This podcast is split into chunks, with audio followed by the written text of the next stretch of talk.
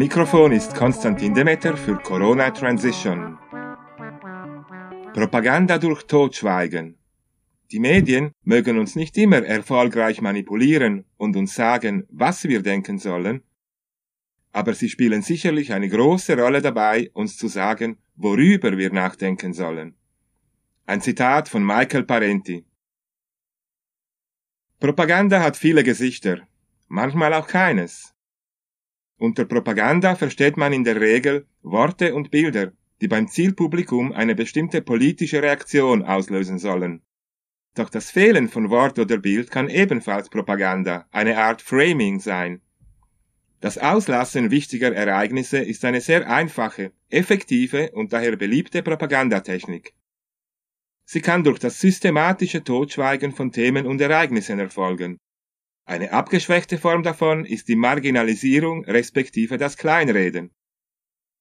Ebenso dient das Weglassen wichtiger Details der Propaganda, beispielsweise dann, wenn nicht die Wahrheit gesagt wird, ohne zu lügen.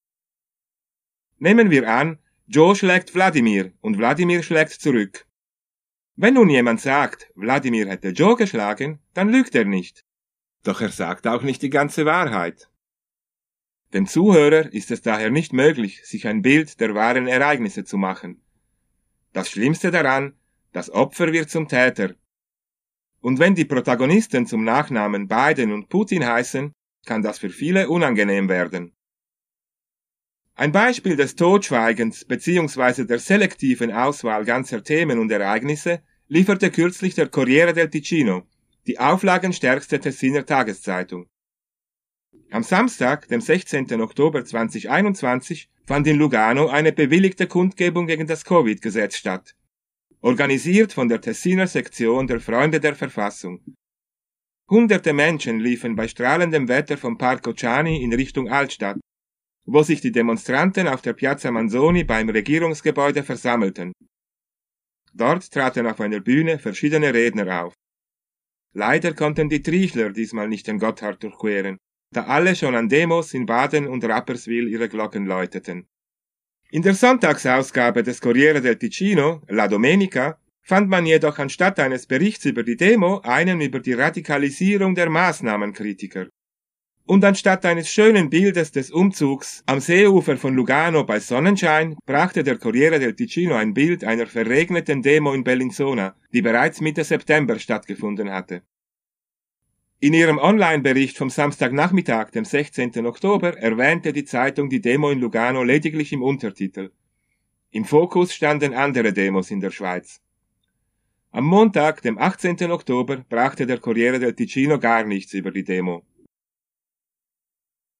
Die durch Zwangsgebühren finanzierte Propagandaschmiede Schweizer Fernsehen und Radio wiederum glänzte letzten Samstagabend durch die Marginalisierung der Corona-Demo.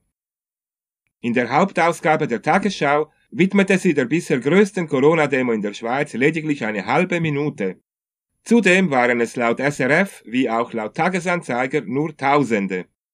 Ebenfalls keine Lüge, doch irreführend. Am Nachmittag hatten sich Zehntausende Menschen vor und um den Bundesplatz versammelt, um gegen die Maßnahmen des Bundes zu protestieren.